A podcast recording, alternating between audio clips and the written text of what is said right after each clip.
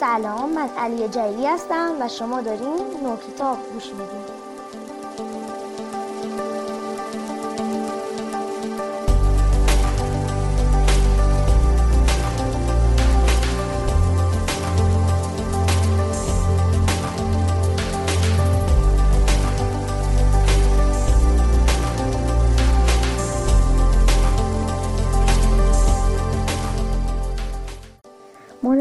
کتاب کتاب ها رو می‌خونیم و بعد قسمت های جالبش رو برای شما تعریف می‌کنیم که اگر شما همین کتاب رو دوست داشتین و پسندیدین بخرید و بخونید و ازش لذت ببرید.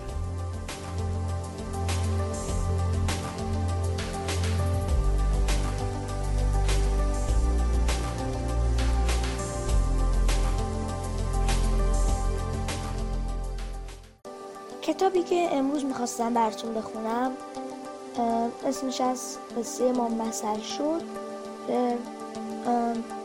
جلد های زیادی داره. نویسندش هم آقای محمد میرکیانی و تصویرگرش هم آقای محمد حسین سلواتی هستن.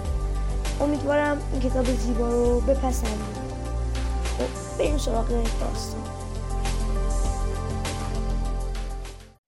اسم این قسمت هست پهلوان ترسو.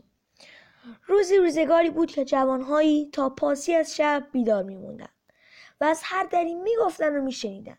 حرفها که زیاد می‌شد به دنبال اونها کارهای هم می‌کردن که اونها رو گرفتار می‌کرد و گاهی هم به زحمت مینداخت در میان اونا جوانهای جاهلی هم بودن که دوست داشتن کارهای پهلوونا رو بکنن.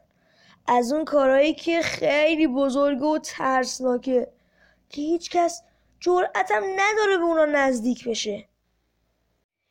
در یکی از شبهای زمستون که از ماه هم در آسمون خبری نبود جاهلی گفت کی میاد بریم قبرستون؟ یکی گفت برای چی قبرستون؟ اون هم تو این شب. مگه خبری شده؟ جاهل گفت خبری نشده. می‌خوام بگم که دل شیر می‌خواد. کسی که در این وقت شب بره قبرستون. اون یکی گفت قبرستون رفتن که چیزی نیست. اگه کسی بتونه در این وقت شب به قبرستون بره و کاری کنه دل شیر داره. چی کار کنه؟ مثلا یک میخ به زمین مرده خونه بکوبه و برگرده. جاهل دستی به سیبیلش کشید و گفت من این کارو می‌کنم. نمیترسی؟ از چی بترسم؟ منو ترس؟ حالا برام یه میخ بیارین. یکی به خونه رفت و میخ و به جاهل داد. مرد جاهل میخ رو گرفت و سنگی هم از روی زمین برداشت و به طرف قبرستون به راه افتاد. او رفت و دوستانش هم در چند قدمی او به دنبالش رفتند اونها در شب بیمهتاب رفتن تا به قبرستون رسیدن. پاش که به نزدیک اولین قبر رسید ایستاد. جاهل نگاهی به دوستانش که پشت سر او ایستاده بودن انداخت و گفت منتظرم باشین که در یک چشم به هم زدن برمیگردم. بعد آروم آروم وارد قبرستون شد و کم کم از برابر چشمان دوستانش دور شد. جاهل در حالی که صدای نفس کشیدن خودش هم میشنید از میان قبرها سنگهای کوچک و بزرگ گذشت تا جلوی در مرد شورخونه رسید. در مرد شورخونه به جز یک تابوت چوبی کهنه که همیشه همون گوشه افتاده بود چیز دیگری دیده نمی‌شد. جاهل برای اینکه زود کارش رو تموم کنه همونجا جلوی در مرد شورخونه روی زمین نشست و مشغول کوبیدن میخ به زمین شد. از اونجایی که هوا تاریک بود و همه چیز به خوبی دیده نمی‌شد دامن لباس جاهل زیر میخ افتاد و لباس خودشم به زمین چسبوند کارش که تموم شد احساس کرد کسی لباس اون رو گرفته. خیال کرد یکی از دوستانش رو به دنبال اون اومده و می‌خواد شوخی کنه. این بود که گفت ولم کن چی کار داری می‌کنی؟ ولی خوب که نگاه کرد کسی رو دور بر خودش ندید. ناگهان بادی وزید و چند برگ خوش رو به دیوار در مرد شوخونه زد. در این وقت بود که جاهل ترسید و فریادی کشید و از ترس بیهوش شد. از اون طرف دوستاشم که باید به کمک همی اومدن پا به فرار گذاشتن. صبح فردا خبر در شهر پیچید که دیشب در قبرستون خبرهایی بوده. کوچیک و بزرگ به سوی قبرستون سرازی شدن. وقتی به اونجا رسیدن جوانی رو دیدن که جلوی در مرد شوخونه روی زمین افتاده.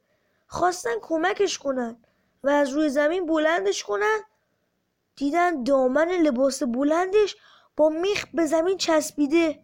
یکی از دوستاش که شب پیش او رو تشویق کرده بود که به قبرستون بره خندید و با صدای بلند گفت نگاه کنین این رفیق ما چیکار کرده؟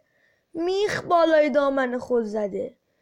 اگر کسی کار بیهودهی بکنه و خود رو به زحمت بیاندازه این ضرب المثل حکایت حال اوست. ضرب المثل هم میخ بالای دامن خود زده هست.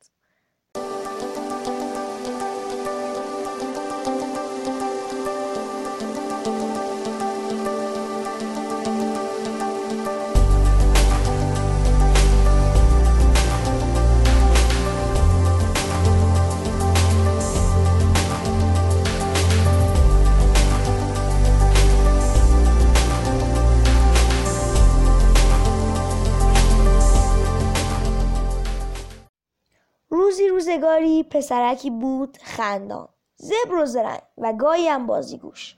او هرگاه که می‌شد به این در و آن در می‌زد و از در و دیوار بالا می‌رفت و با این بچه و آن بچه دعوا می‌کرد. روزی مادرش به اون گفت پسرکم شادی و بازی خوبه ولی به شرطی که باعث مردم آزاری نشه. چون مردم آزار بین دوستان قدر و قیمتی نداره و خیلی زود از چشم همه میفته. پسرک گفت چشم. ولی فردا بازم همون آش بود و همون کاسه. اینطوری شد که مادرش تصمیم گرفت پسرک رو تنبیه کنه. ولی تنبیه غذایی شبی از شبها مادر غذایی درست کرد که پسرش خیلی دوست داشت. این بود که کنار سفره کمی به او پند و اندرز داد و گفت پسرم هرچی به تو گفتم گوش نکردی. حالا خوبه منم به تو شام ندم. گرسنه بمونی بهتره یا حرف منو گوش بدی؟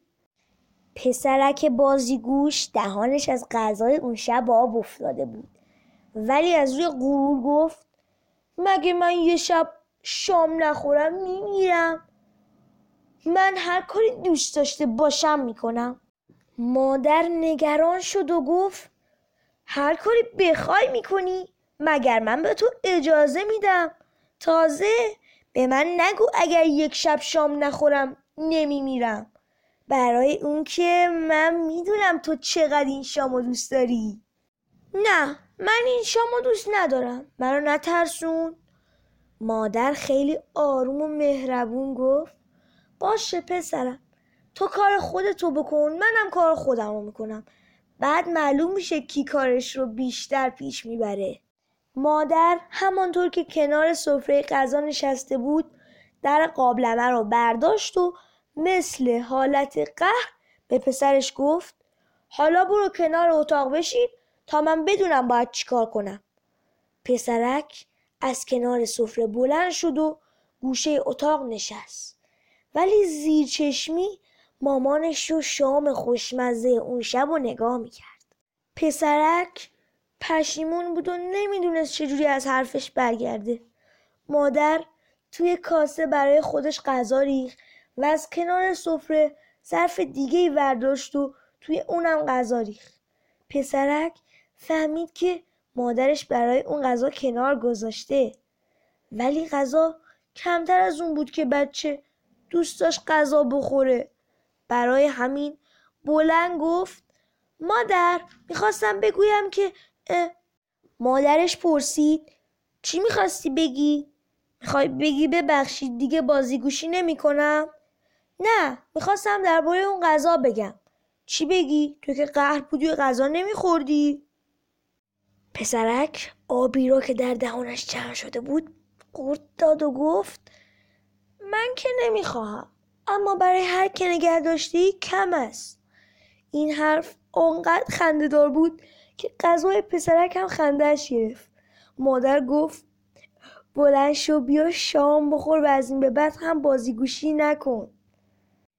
اگر کسی در ظاهر نشان بدهد که چیزی را دوست ندارد ولی برای به دست آوردن همان چیز تلاش کند این ضرب المثل حکایت حال اوست. ضرب المثل هم اینه.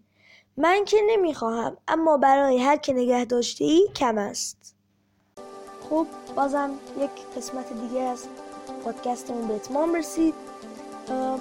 فقط یک توضیحات کوتاهی از این کتاب بدم. این کتاب بسیار تصویرهای جالب و جذابی داره. به خصوص قصه هم خیلی قشنگه. بعد اینم باید حتما بهتون بگم که این کتاب جلد های بسیار زیادی داره و امیدوارم که بخرید و بخونید ازش لذت البته البته نو کتاب هم فراموش نشه. اگر هم از این اپیزود ما خوشتون اومد به دوستاتونم معرفی کنید. خدایا رو نگهدار.